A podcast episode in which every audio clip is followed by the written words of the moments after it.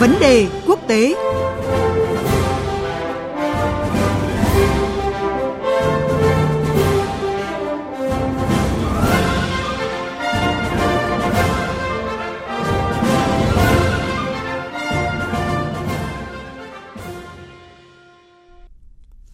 các bạn, từ ngày hôm qua, Thụy Điển đã chính thức đảm nhận chức Chủ tịch Luân phiên Hội đồng Liên minh châu Âu trong 6 tháng. Giữ vai trò dẫn dắt Liên minh châu Âu trong 6 tháng đầu năm 2023 này, Thụy Điển sẽ tiếp tục chương trình nghị sự kéo dài 18 tháng từ hai quốc gia đảm nhận vai trò Chủ tịch Luân phiên trước đó là Pháp và Cộng hòa Séc. Rất nhiều trọng tâm ưu tiên đã được đặt ra như là an ninh, thống nhất nội bộ, khả năng phục hồi, cũng chính là thách thức và khó khăn trong nhiệm kỳ sắp tới của Thụy Điển. Giới phân tích nhận định 6 tháng tới không phải là chặng đường dễ dàng đối với quốc gia Bắc Âu này khi các thành viên EU còn khác biệt trong nhiều vấn đề. Trong bối cảnh ấy, liệu Thụy Điển có thể thúc đẩy mục tiêu nhất thể hóa EU? Vấn đề quốc tế hôm nay, chúng tôi đề cập nội dung này với sự tham gia của phóng viên Quang Dũng, thường trú Đài Tiếng nói Việt Nam tại Pháp, theo dõi khu vực Tây Âu.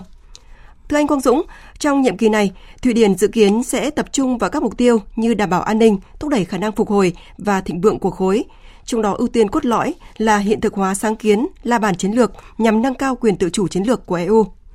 Trong bối cảnh phức tạp hiện nay, mục tiêu này liệu có quá tham vọng đối với Thụy Điển hay không ạ? Vâng, Thụy Điển chính thức nhậm chức Chủ tịch Luân phiên của Hội đồng châu Âu trong vòng 6 tháng kể từ ngày 1 tháng 1 năm 2023. Và những gì mà Thụy Điển thừa hưởng từ hai nhiệm kỳ trước trong năm 2022 của Cộng hòa Séc và Pháp là vô cùng phức tạp. Trong đó chủ đề gai góc nhất, bao trùm hầu như tất cả mọi hành động cũng như là tư duy chiến lược của châu Âu, đó là cuộc xung đột Nga-Ukraine, cùng tất cả những hệ lụy của cuộc xung đột này, từ khủng hoảng năng lượng, khủng hoảng lương thực cho đến làn sóng tị nạn gia tăng. Do đó, mục tiêu cao nhất của Thụy Điển, như chính Thủ tướng Thụy Điển ông Ulf Kristersson công bố cách đây vài tuần trước Nghị viện Thụy Điển, thì đó là đảm bảo để duy trì được một mặt trận đoàn kết của các nước Liên minh châu Âu trong việc hỗ trợ Ukraine và ứng phó với tất cả các thách thức khó lường từ xung đột Nga-Ukraine.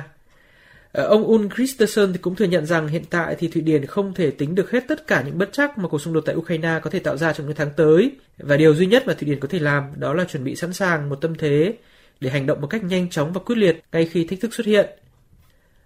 Ngoài vấn đề an ninh thì ông Ulf Kristersson cũng nêu các ưu tiên khác mà Thụy Điển muốn tập trung thúc đẩy trong 6 tháng tới, đó là sự bền bỉ thịnh vượng của các nền kinh tế châu Âu và các vấn đề về dân chủ hay nhà nước pháp quyền. Còn đối với sáng kiến La Bàn Chiến lược thì đây là một chiến lược dài hạn của châu Âu nhằm xây dựng một sức mạnh cứng về an ninh và quốc phòng của châu Âu từ nay cho đến năm 2030 với các mục tiêu tương đối cụ thể như là việc thành lập một lực lượng quân đội phản ứng nhanh 5.000 quân có năng lực tác chiến kể từ năm 2025 hay đẩy mạnh đầu tư vào các dự án quốc phòng chung của châu Âu. Về tổng quan thì La Bàn Chiến lược là một chiến lược dài hơi mà châu Âu sẽ vừa triển khai vừa sửa đổi cho phù hợp với các biến động địa chính trị tại châu lục và trên thế giới. Do đó nên ưu tiên của Thụy Điển có lẽ là sẽ không tập trung vào một chiến lược dài hơi như thế, bởi thời gian 6 tháng làm Chủ tịch Luân phiên của Hội đồng châu Âu là rất ngắn, thì ưu tiên hàng đầu bây giờ là xây dựng một mặt trận đoàn kết, có thể phản ứng linh hoạt với tất cả những biến động từ xung đột Ukraine. Liên quan đến hồ sơ người di cư, Đảng Dân chủ Thụy Điển cực hữu cầm quyền được cho là vẫn ủng hộ các chính sách cứng rắn, loại bỏ người nhập cư. Giới quan sát bình luận, chắc chắn Thụy Điển sẽ đồng hành cùng các quốc gia có quan điểm chống lại người tị nạn trong khối như là Italia, Ba Lan hay là Hungary. Theo anh thì điều này sẽ tạo ra các thách thức như thế nào đối với các chính sách chung của khối trong lĩnh vực này ạ? Đây chính là một vấn đề lớn tạo ra các hoài nghi về khả năng thành công của Thụy Điển trong nhiệm kỳ Chủ tịch Luân phiên Hội đồng châu Âu trong 6 tháng tới. Trước hết thì cũng cần phải nói rõ rằng là Đảng cực hữu Dân chủ Thụy Điển thì không tham gia trong chính phủ cầm quyền hiện nay của Thụy Điển, nhưng đảng này thì về nguyên tắc là duy trì một sự ủng hộ có điều kiện đối với chính phủ. Với việc Đảng Dân chủ Thụy Điển giành đến 20% tổng số phiếu trong cuộc bầu cử lập pháp tại Thụy Điển vào tháng 9 vừa qua, thì sự ủng hộ của Đảng Dân chủ Thụy Điển là cực kỳ quan trọng, thậm chí là có tính quyết định đối với các chương trình hành động mà chính phủ gồm 3 đảng trung hữu của Thụy Điển đưa ra. Do đó nên trong các chủ đề như là tị nạn thì chắc chắn là Đảng Dân chủ Thụy Điển sẽ có tác động rất lớn đến chính phủ Thụy Điển, bởi cương lĩnh chính trị của Đảng cực hữu Dân chủ Thụy Điển là bài ngoại, chống người nhập cư, tị nạn, chống châu Âu, coi Liên minh châu Âu là nguồn gốc của mọi vấn đề khó khăn về kinh tế xã hội mà Thụy Điển đang phải ứng phó, đặc biệt là tình trạng tội phạm.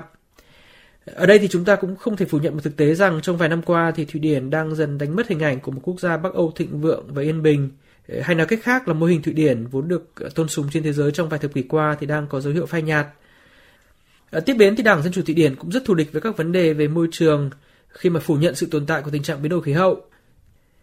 Với tất cả những quan điểm đó thì Đảng Dân chủ Thụy Điển là một đồng minh tự nhiên với các đảng có khuynh hướng chính trị tương tự tại Hungary, tại Italia hay tại Pháp. Và trên thực tế thì Đảng Dân chủ Thụy Điển cũng đã nhiều lần phản đối việc Liên minh châu Âu có ý định trừng phạt Hungary với các cáo buộc về vi phạm nguyên tắc dân chủ hay là nhà nước pháp quyền của châu Âu. Nhưng trong nội bộ Thụy Điển thì rất nhiều đảng đối lập đã lên tiếng cho rằng là chính phủ Thụy Điển hiện nay quá phụ thuộc vào Đảng Dân chủ Thụy Điển và sẽ không thể thực hiện nổi các cam kết về bảo vệ nhà nước pháp quyền nếu như vẫn giữ sự phụ thuộc vào đảng này như hiện nay. Riêng với chủ đề người tị nạn thì chắc chắn là Đảng Cực hữu Dân chủ Thụy Điển sẽ gây sức ép để chính phủ Thụy Điển thúc đẩy các chính sách cứng rắn hơn ở phạm vi châu Âu. Tuy nhiên thì đây cũng không phải là vấn đề của riêng Thụy Điển, bởi rất nhiều nước Liên minh châu Âu khác thì cũng có các đảng phái, thậm chí là đảng cầm quyền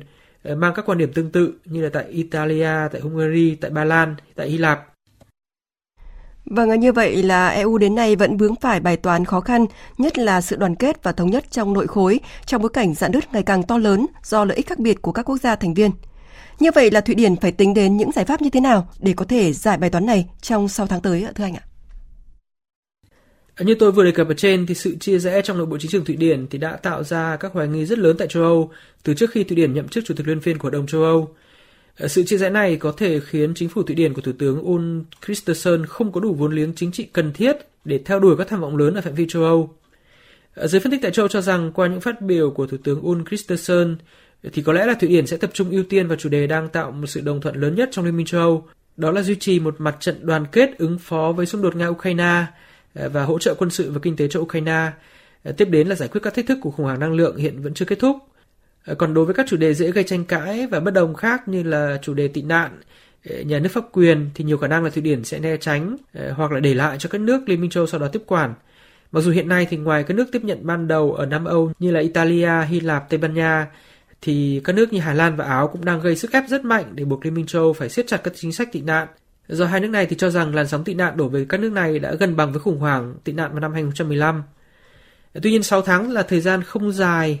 và trong bối cảnh có rất nhiều dự báo từ giới quân sự phương Tây cho rằng cuộc xung đột Nga-Ukraine có thể sẽ leo thang lên các cấp độ mới kể từ mùa xuân năm 2023 sau khi tạm thời đóng băng tương đối trong mùa đông, thì chủ đề xung đột Ukraine có lẽ sẽ chiếm phần lớn thời gian và nguồn lực của Thụy Điển. Đối với cuộc xung đột này thì có lẽ cũng cần nhắc lại một vướng mắc khác của Thụy Điển. Đó là cho tới nay thì hồ sơ xin gia nhập NATO của Thụy Điển và Phần Lan thì vẫn đang bị Thổ Nhĩ Kỳ cản trở.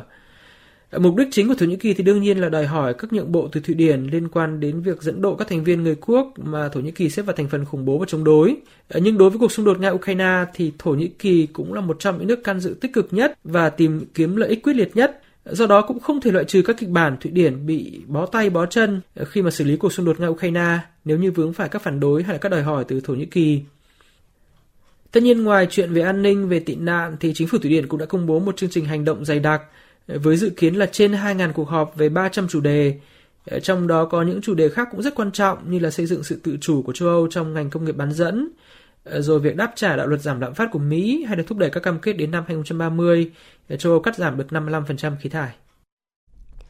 Vâng, cảm ơn phóng viên Quang Dũng với những phân tích về những thách thức đặt ra trong nhiệm kỳ Chủ tịch Luân phiên Hội đồng Liên minh châu Âu của Thụy Điển.